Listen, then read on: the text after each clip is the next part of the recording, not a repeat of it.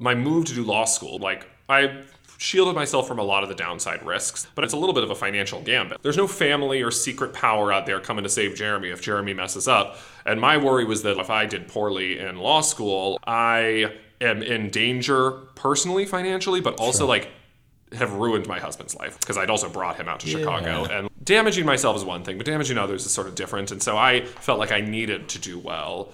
It wasn't really a negotiable question. I had to do well in 1L. The fear was that, like, if things went wrong, potentially Yeah. uh, cataclysmic, which was a, a nice motivator.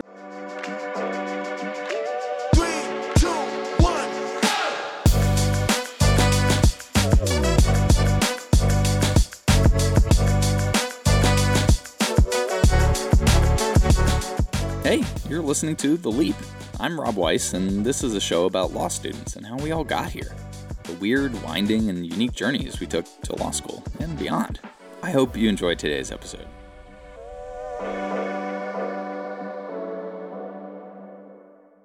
My guest today is Jeremy Wright. Jeremy, thanks for joining the podcast. Great to be on here. Haven't done a podcast in a long while, and by a long while, I mean never. So happy to chat. Great. You and I met here in Chicago, and you lived in New York City before that, but you grew up in a very different part of the country in the Pacific Northwest. Specifically, you grew up in the town of Port Angeles in Washington state. I've heard you talk a lot about it, and I've seen some pictures. What was it like growing up there? So Port Angeles is really, really, really, really pretty, and I didn't respect that fully when I was growing up there because I thought most places looked like that. It's covered in trees. There's a lot of mountains. There's a lot of ocean. It wasn't necessarily the best place for me to grow up, but it was a beautiful place. I also understand that it has a connection to the Twilight series. If you are a big fan of Twilight, you will know this lore. I am not a big fan. I was just told this later. But the first date between Bella and Edward takes place in Port Angeles. I actually was a prep chef at the restaurant that they have their first date in in the books long before the books ever came out. What were you like as a kid growing up there? Because I know you're somebody who has a lot of academic confidence. You speak up in class, you do well in classes. Was that who you were as a kid? I was a really weird kid. I was super hyper energetic, like very ADHD. Still am today, but like more managed. But when I was a kid, I had a terrible habit because I was too hyperactive. If the teacher asked a question, I would blurt out the answer as I raised my hand, which is insane. and that shouldn't tell you about my behavior in law school. There might be some similarities. Some that was- refinement since then. yeah, Yeah. yeah, there's a good amount of refinement. But but I was also I sang constantly in class, which was an annoying quality to my um, classmates. So sometimes I'd go outside and sing. I was very effeminate in elementary school, which that has not I don't know if that's changed. That's just maybe who I am. But I was particularly bouncy when I was a kid, and that was not beloved in Port Angeles. I'm a little bit I don't know, I was in the 90s. 90s country town was not the best place to be for a kid like that. What was your social situation like? Did you did you feel like you fit in? Elementary school was awful, and I did not fit in at all in elementary school and felt not always safe and uh, definitely not often happy. Things got better as I got older, also sort of like I think culture was changing even in a little town like PA. I had a lot of friends by high school, but yeah, it was not the same as a kid. And I think that I really didn't like school as a kid, except for I really liked the learning part. So, like, school work, because it kind of like kept me away from stuff, even though I didn't really like the work aspect of it. I was pretty lazy. I never did my math homework. I think for for a lot of us growing up, often you know it, it- whether we loved our hometowns or not, or, or felt like we fit in or didn't,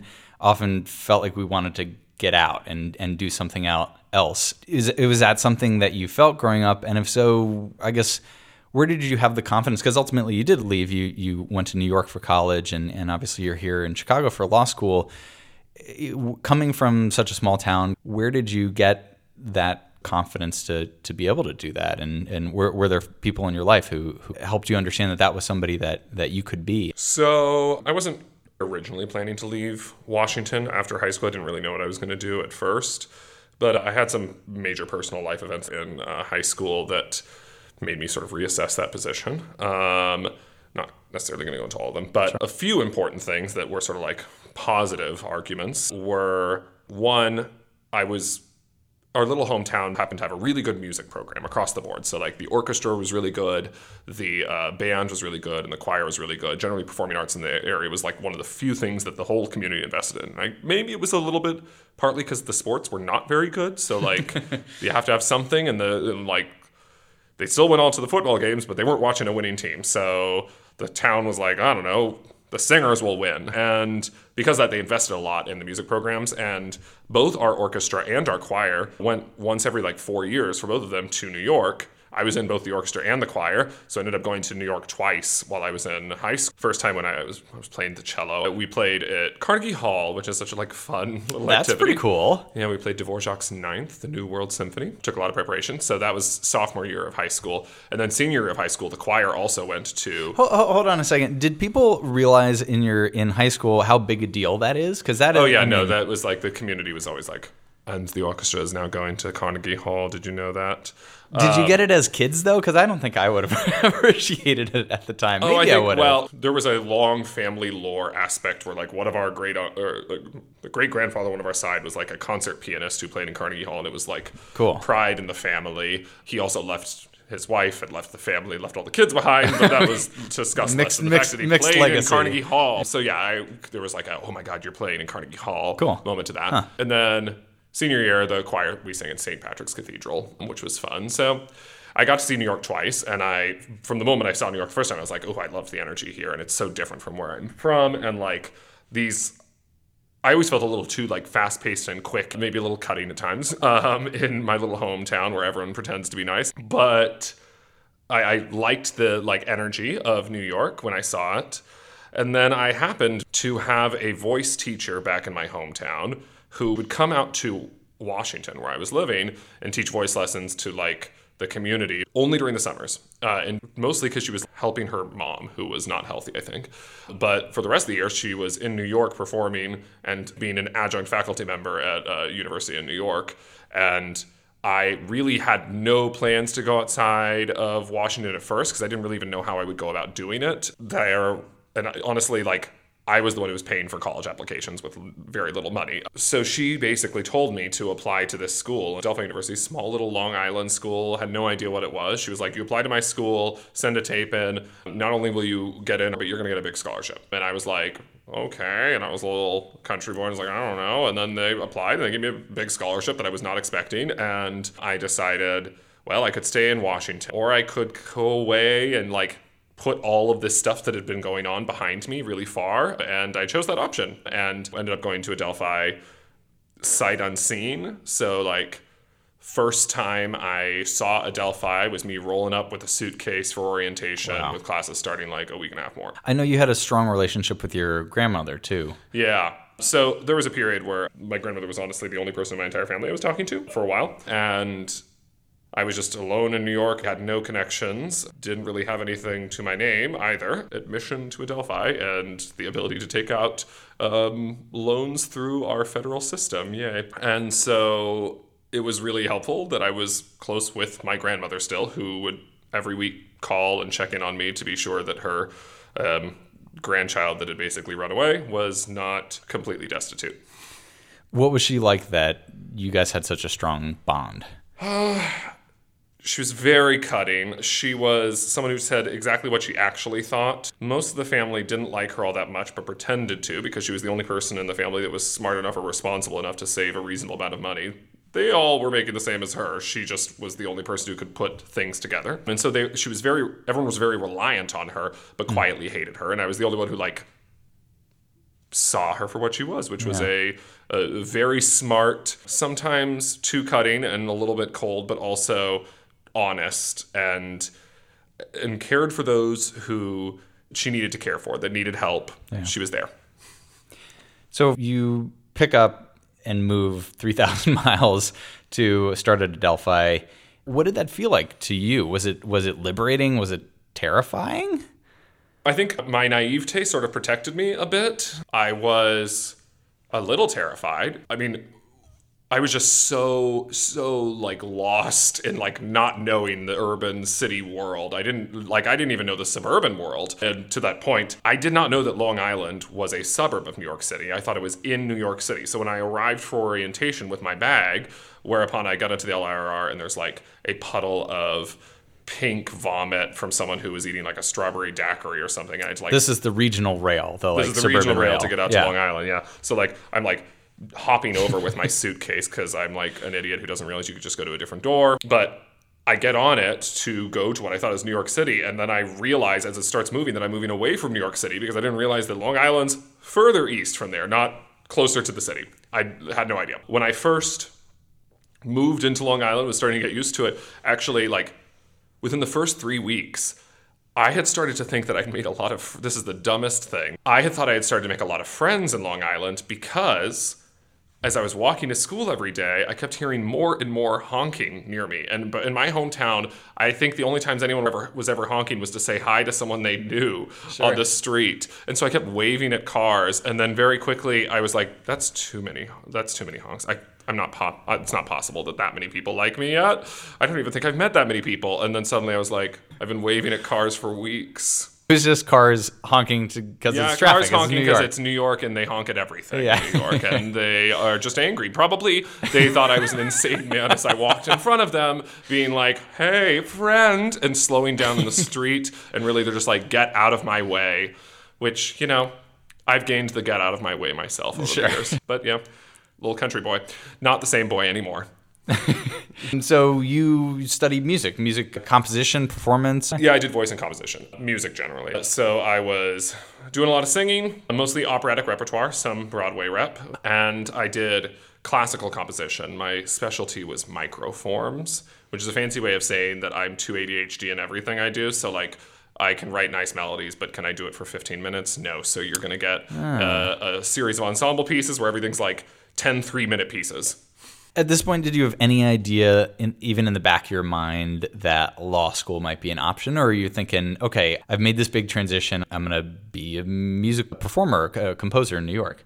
So at this point, I was not thinking at all about law. There was an always kind of an option for law when I was in high school. At the very beginning of it, I did a lot of debate. I ended up being the captain of the debate team. That had started to sort of fade away by the end of high school, though. And during college, I'd really not thought about it. Music felt like the thing that like saved me, and it in, in many many many ways like emotionally like like geographically like it was the thing that got me out and that was in my naivete i was like yeah no of course i'm going to make a career doing music. I don't think i even realized that there isn't the economics of music in any way. By the end of college this started to shift. So by the end of college hmm. i was like maybe i should consider law. And there were tip-offs because like my music teachers were I just was realizing that they were barely making keeping it afloat despite having really strong careers as musicians and some red flags went up. My music teachers were kind of regularly stealing coffee from the cafeteria, which to me was like, oh no, you can't afford the coffee. And that was something that stuck out to me that maybe I should have a career.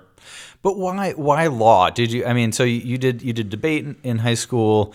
Did did you know lawyers? Did you have people like many kids did who you know grew up and they were good at speaking or or writing and people said, "Oh, you're so good at arguing, you should be a lawyer." Did people say that to you? people were like, you can argue. That one didn't really mean that much to me. I didn't really have major figures in my life that were related to law, except for not major. The figure I thought of growing up of law was a friend of mine's mom who was a divorce lawyer in the town, but was also known as like being one of the most successful people in the town. Hmm. So I guess maybe law always tied to like power and strong and success. I didn't have any legal like connections, relationships during the college New York period of my life at all though. Like I was like surrounded by artists in New York almost exclusively for a while. And then I was serving tables, and then I was surrounded by like the restaurant business scene for a while. But like new the law scene, no.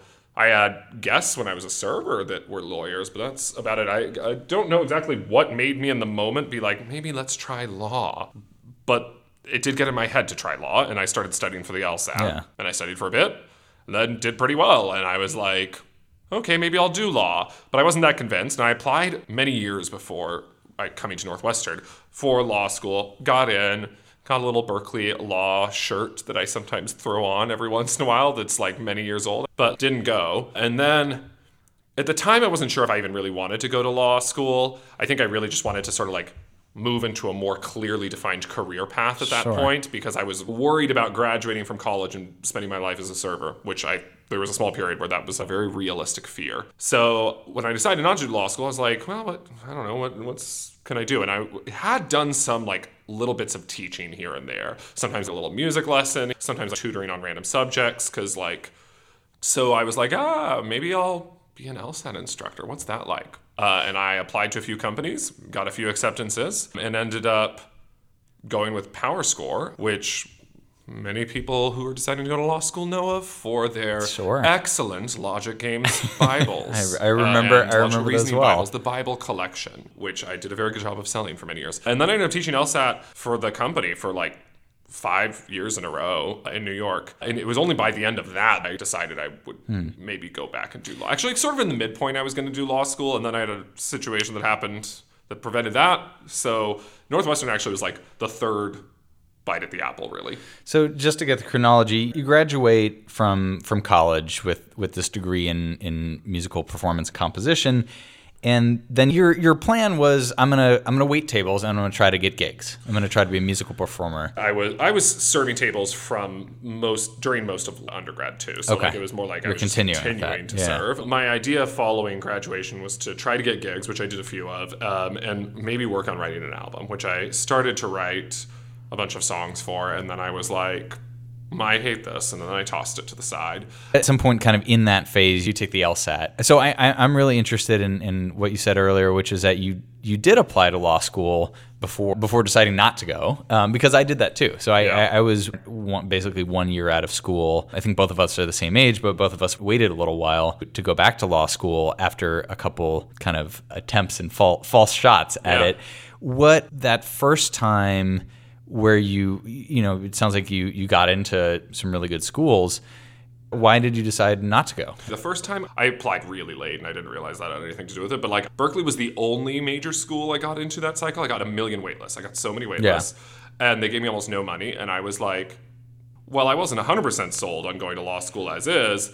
So I was like, ah, so you're thinking maybe not. i'll maybe i'll hold out for a better package i'll have Yeah, some yeah, if i do this again Yeah, I thought I was like. I was also being a little bit um, prissy about my outcomes. I really, really at the time only wanted like a New York school, like uh, basically only NYU or Columbia, Yeah. because I was like, I don't want to move, and I also wanted somehow a full ride. And I don't know why I thought I believe I deserved this, but you know, Sure. that was guiding my mind, and I was like, my only option is Berkeley with like five thousand. No, and so I didn't do that. And then I was like, well, what am I going to do? Because that was kind of my like off ramp that I'd been thinking of a little Yeah. bit. And I really liked teaching after being requested a ton in PowerScore. Like I went from being a bit player there to teaching a lot in New York City very rapidly just because Cool. I like teaching and I was good at it. it sounds like there's part of you that you know you're incredibly successful at teaching LSAT and probably got a lot of joy out of seeing other people succeed. But I, I know I'd be wondering, this is something I want to do myself and, and get into great schools and, and maybe go, hopefully, with a, a nice scholarship in the future. Was that ever a challenging thing to see yourself helping other people do something that, you know, is kind of still a dream for you? No, I, I, I didn't feel negative feelings towards my students really in regards to this. I did help put a lot of help assist a lot of students into getting to really great schools, and many times those schools would be better than the schools I got, and many times those numbers that they had were lower than the numbers I had, and those I all saw simultaneously. But that didn't grind your gears? I mean, Oh, it did not towards them though. So Ah, like, to the schools. Uh, yeah, so like uh, there's a strong like. I, I I'm a little animated by a little anger at times, like a subtle one, and like this just made me more bitter towards all the schools. I was like, of course you um, elite institutions don't want me. That makes sense. I see through you. Was kind of the way I felt, but it didn't. It never impacted my relationship with the students because I just felt like they did deserve to get in. I thought I also did, but they did deserve to get in. So what sparked the transition? Because both you and I had a couple of false starts where we applied, didn't end up going for various reasons, and then eventually did. What was it for you that that solidified it? Was it timing? What was it in your life that made you ready to to take that leap? So the time that gets me into Northwestern was really the third strong attempt. But actually, the second attempt was when I was most like sure I wanted to go. And I was actually going to go to Cornell. And then I got really ill uh, right after I accepted the offer. So then I thought I wasn't going to go to law school, but because of outside reasons, I have ulcerative colitis. And it happened to sort of like dramatically. Like I think this was a lesson. Like I chose Cornell, they gave me a great package, and I felt happy with that option because it was within the New York domain at the time. I was like, I still only want New York places, but I really did not want to be in Ithaca. I was going to be many hours away from my husband. I just kept envisioning him driving alone five hours on icy roads Yeah. back from Ithaca after seeing me for the weekend, and then in one of those, it's just not working out, and suddenly I am a widower. So that was a vision that I had in my head, which maybe kept me back. But the night after I put a deposit on an apartment in Ithaca to go to Cornell, my husband and I go out to dinner at a Peruvian restaurant we went to a million times, have a lot of sangria for sure, ate a very big, filling, delicious meal. So we're like, we eat dinner, we go home. I feel mostly fine at first, but then it starts to feel increasingly weird. And then I'm like, ah, I'm just gonna go to bed. I wake up in the middle of the night that night at like 2, 3 a.m. and like I'm not going to go into the graphic details, but a lot of blood, blood everywhere. And they thought I had maybe cancer at first. It didn't turn out to be cancer, thankfully. Um, but definitely wasn't going to go to law school at that moment in my Yeah. life. And yeah, so that killed time two in a big way. This time with Northwestern, I was like, you know what, this is really the last. If this doesn't work out the way it should, if then maybe this is just like life lessons saying. Otherwise, I applied pretty broadly, had a pretty good outcome, ended up choosing between UVA and Northwestern in the end. And I think the main thing that drew me here, sort of between those, was that my husband could potentially get a job in Chicago in a way that I felt like Charlottesville was going to be an uphill battle. And it did end up working out very well. I'm happy that I, out of the options I was given at the time, that I ran with the Northwestern one. Yeah. What what was 1L like for you? Because I think I coming in and, and I think many others too had this kind of mythical perception of 1L that it's this really intense thing where you're you're working the hardest you've ever worked and you're learning so much but it's terrifying. Did it feel that way for you? Was it fun? Was it energizing, challenging? So I actually really liked 1L. I thought it was interesting. It was very fresh. It was a very energizing environment for me. And you know what? I I did pretty well 1L, but I also didn't like let 1L destroy my life. I was having fun. I was going out with friends a lot. I was learning and reading. I was kind of like working hard, playing hard for 1L. And I met some people that I was like, "Uh, maybe I don't need to meet you, but I met a lot of people that I really did love and that I will, I think will probably be lifelong friends for me. And I felt like I was pushing myself in a way that I really wanted to for a few years. I felt like I had like been sort of stagnating. I was really good at teaching the LSAT and was doing a like good job there, but I wasn't sure what the next stage would be in my life. And I uh-huh. liked that I was like self-actualizing. Yeah, yeah, that makes a lot of sense. Do the the friendships that you've made in law school, do they feel I guess how does it differ from other stages of life? Do you feel like because we're all in this shared experience that friendships are maybe deeper in some way or is it harder because we have less free time and not a whole lot of money? I think weirdly 1L was good for building friendships despite having not much time because you're sort of put in a little boiling pot together and you will have to make friends or you will not do very well. At least maybe you'll do well grade wise, but you will not do well happiness wise. Um, Sure, You should be in- thinking about how you can stay happy in law school. On the other hand, I do think there's a lot less time. So I think in like I've made really good friends that I think I naturally would have made in the legal process. Like something about law school will make you make some really close friendships.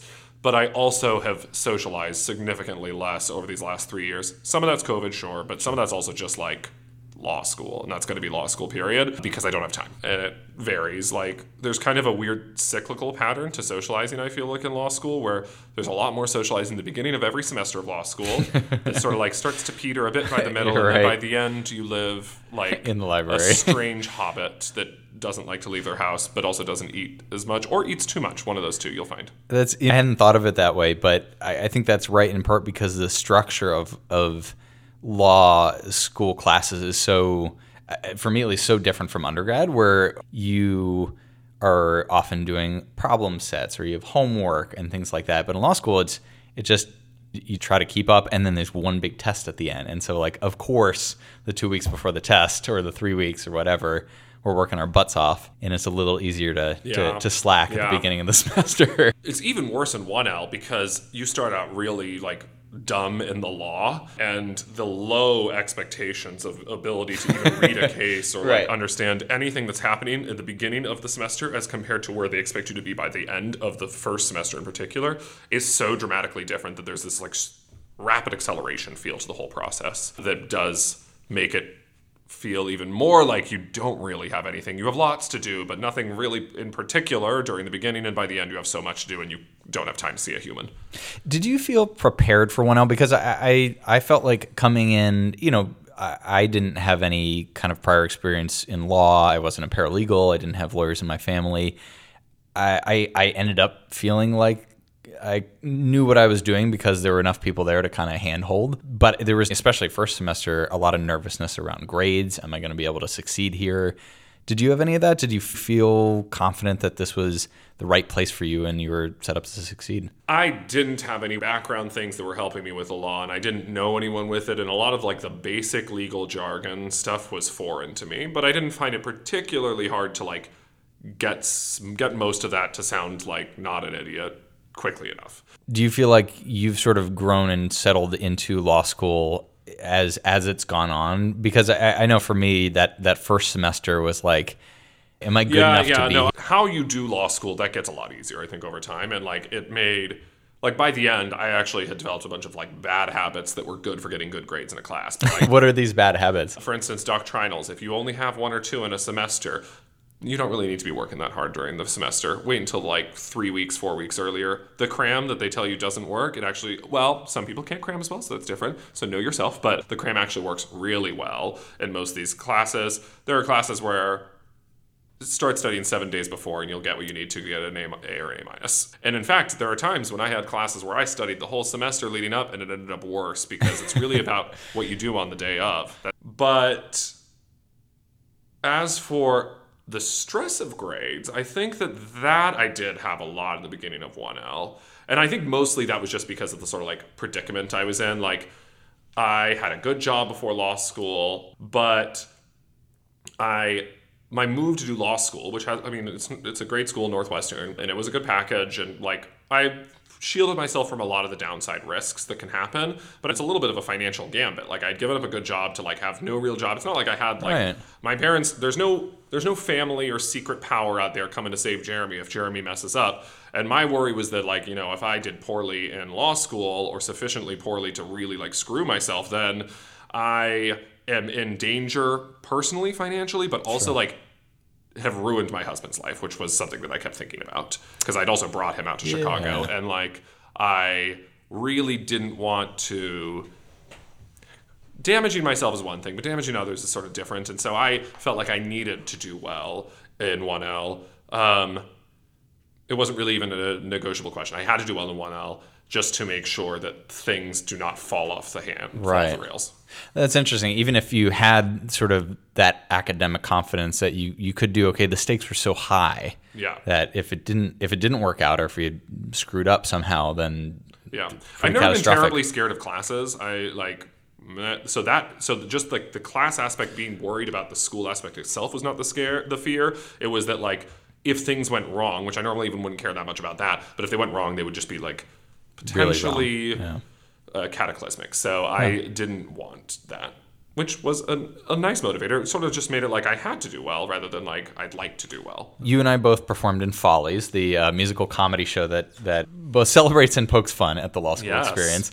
It was definitely one of my favorite experiences in law school. Absolutely. As a music performer yourself, did it scratch an itch? Did you did it make you was it any part of it that made you think, "Man, I want I want to go back to doing this?" Oh no, I mean, yes, of course. I I miss music. Music's my first love. But also like the one thing I will say is I always loved singing and acting so much. I didn't necessarily love performing. Like I would be just as happy doing all the songs in the in the the show if there was not one person. I just enjoy the process of doing them. And the performing aspect tends to add a bunch of anxiety for me probably because when you get raised in a musical situation for too long, it's, it's the music world is very stressful in its own way. Everyone must be perfect at all times. And that sense of perfection sort of pollutes sometimes the performing experience. At least it did sometimes for me.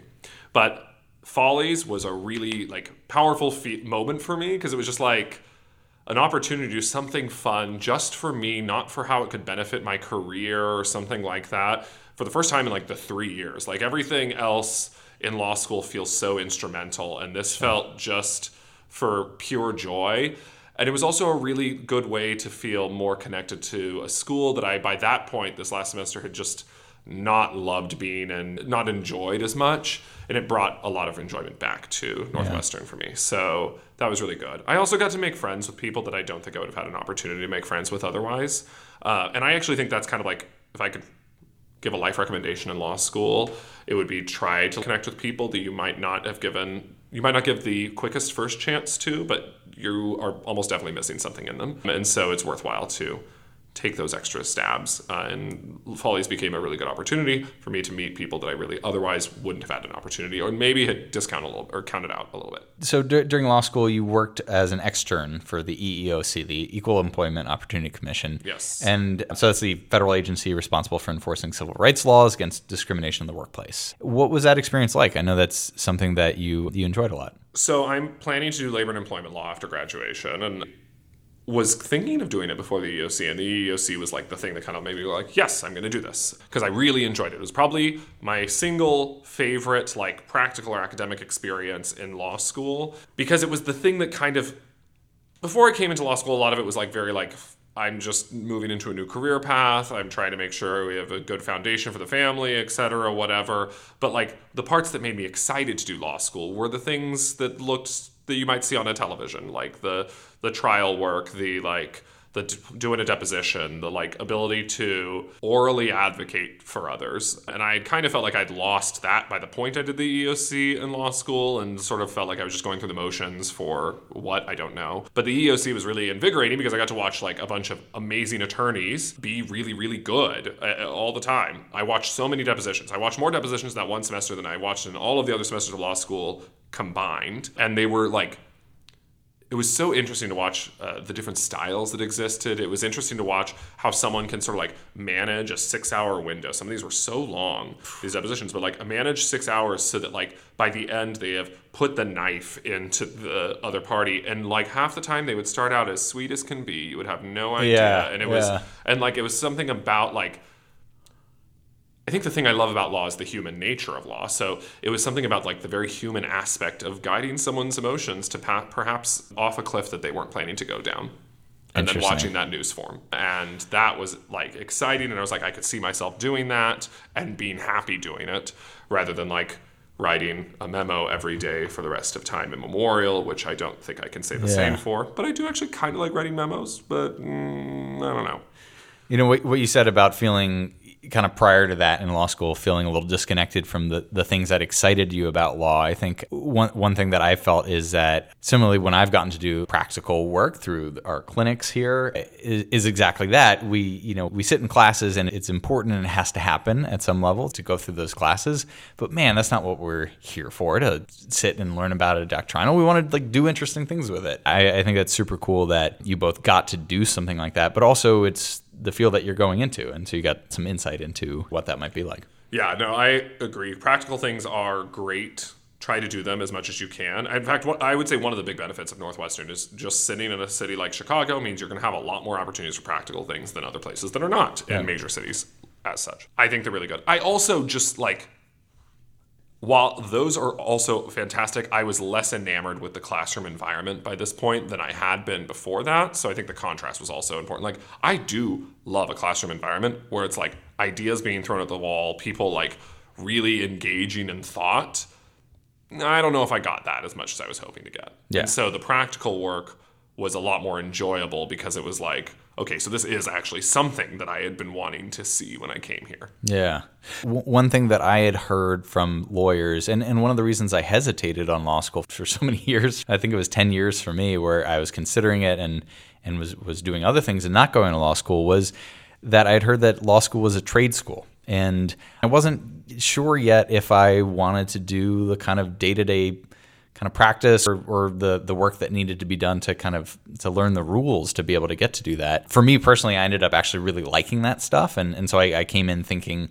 I would like certain classes and not others, and it was basically flipped. I like the ones where you kind of learn all the rules and stuff. But that that was a huge surprise for me. At the end of the day, do you think law is a trade school, and and is that a fair way to characterize it? I think it's a trade school that self consciously thinks it's an intellectual school while never actually reaching that. and that's more irritating. You will get a lot of very boiled over ideas given to you at many points, and you're supposed to pretend that they're like fresh and new and oh my lord who has thought of that before? Many have. So those are also annoying and that's where probably your dislike of the more talky classes comes from because they're even worse actually shockingly. Same i like the talky classes normally. Some of them were good. I had had a few talky classes that i loved. I loved I, i'll shout out to ideas of the first amendment and western legal tradition which i loved both of those and they were talky classes. But for the most part, yeah, I liked the hardcore rule ones where it'd just be like, let's do Civ Pro or whatever, something really dry and straightforward because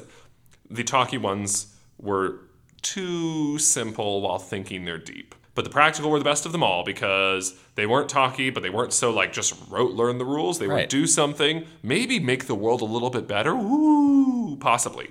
Uh, and I felt like I was doing that a little bit for a small period. You're headed to a law firm to Yes. you know, do employment law work. Um, I think many of us are both cautiously optimistic and, and like the firms we're heading to, but are also kind of nervous about Yeah. what big law is going to be like. How are you feeling now that it's starting actual work is just a few months away? So, I mean, I'm excited to make money. I think that's a sentiment that guides many. If you're listening to this and like you're just starting law school or haven't started yet, it, your financial situation, by the time the th- year is over, you're gonna be like, I need an income.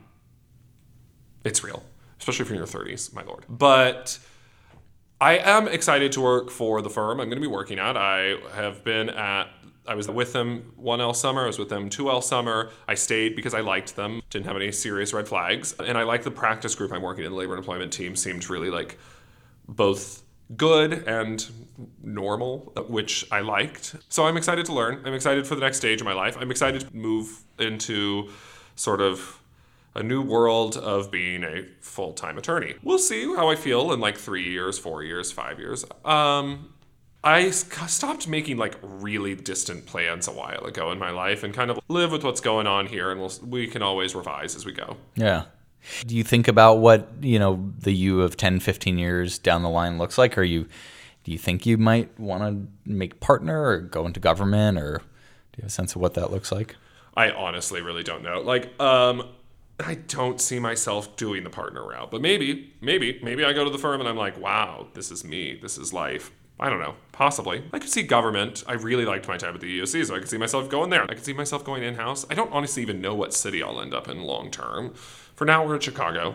Eh, maybe we stay in Chicago, maybe we don't. I don't know. I think this is an interesting difference in me I spent a lot of my earlier life planning ahead much more. So like the music period, which is sort of like somewhat shocking because musicians don't normally have the availability to plan things. I felt like I was planning my career at that period a lot more, and I just don't really do much of that anymore. Uh, too many rando experiences in one life makes you not feel that that's particularly useful. Very true. If you could go back and talk to your 2018 pre-law school self, what would you what would you tell him?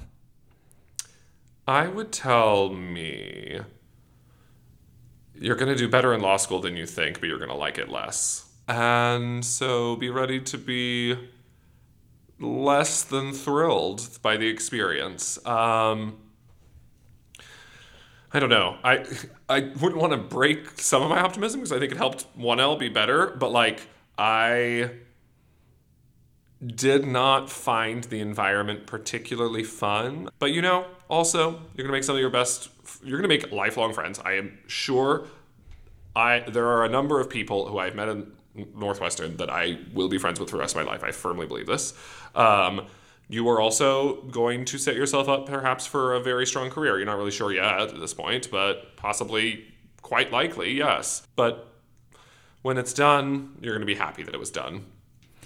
Given those both positives and negatives, uh, the challenges and those deep friendships and and the possibility of a great career, do you have any questions about whether it was the right move for you? Would you do it again? That's a great question. As someone who grew up lower middle class at best, the ease with which I will be pole vaulting and I had a good job before law school, but like the ease with which I'll be sort of like cementing an upper middle class lifestyle is worth considering. And, you know, there are potentially future opportunities available to me that I never would have possibly dream, dreamt of in my life. Like, even just like little personal ones. Like, my husband and I would like to maybe have kids at some point. We'd like to maybe get a surrogate. We're also gay. It's usually $100,000. That was not something that was ever going to possibly happen before a career in law. After a few years in law, maybe it will. I don't know. But like, it is not financially out of the possibility, or not, it's not a financial impossibility. So, I don't know. The other things I'd even consider would be even more work and more time and more like, like I always thought it'd be, it's so left field, but I always loved science actually a lot and like would read medical journals just because I can for fun. As my friends might tell you, pre-COVID, I they all thought I was psychotic, but I was reading too much about COVID and looking at the rate of infection on it just because I like doing things like that, which is why about a month and a half before classes got shut down, I was the one telling everyone, be warned. And everyone thought I was wearing a tinfoil hat, and maybe I was, but the tinfoil hat was correct. And to that note, I mean, maybe I would have liked being a doctor, but that's also so many years of. I think I would have liked the way it's a little more clearly helping people, a little less BS. Yeah. That's real. Jeremy, thanks so much for your time.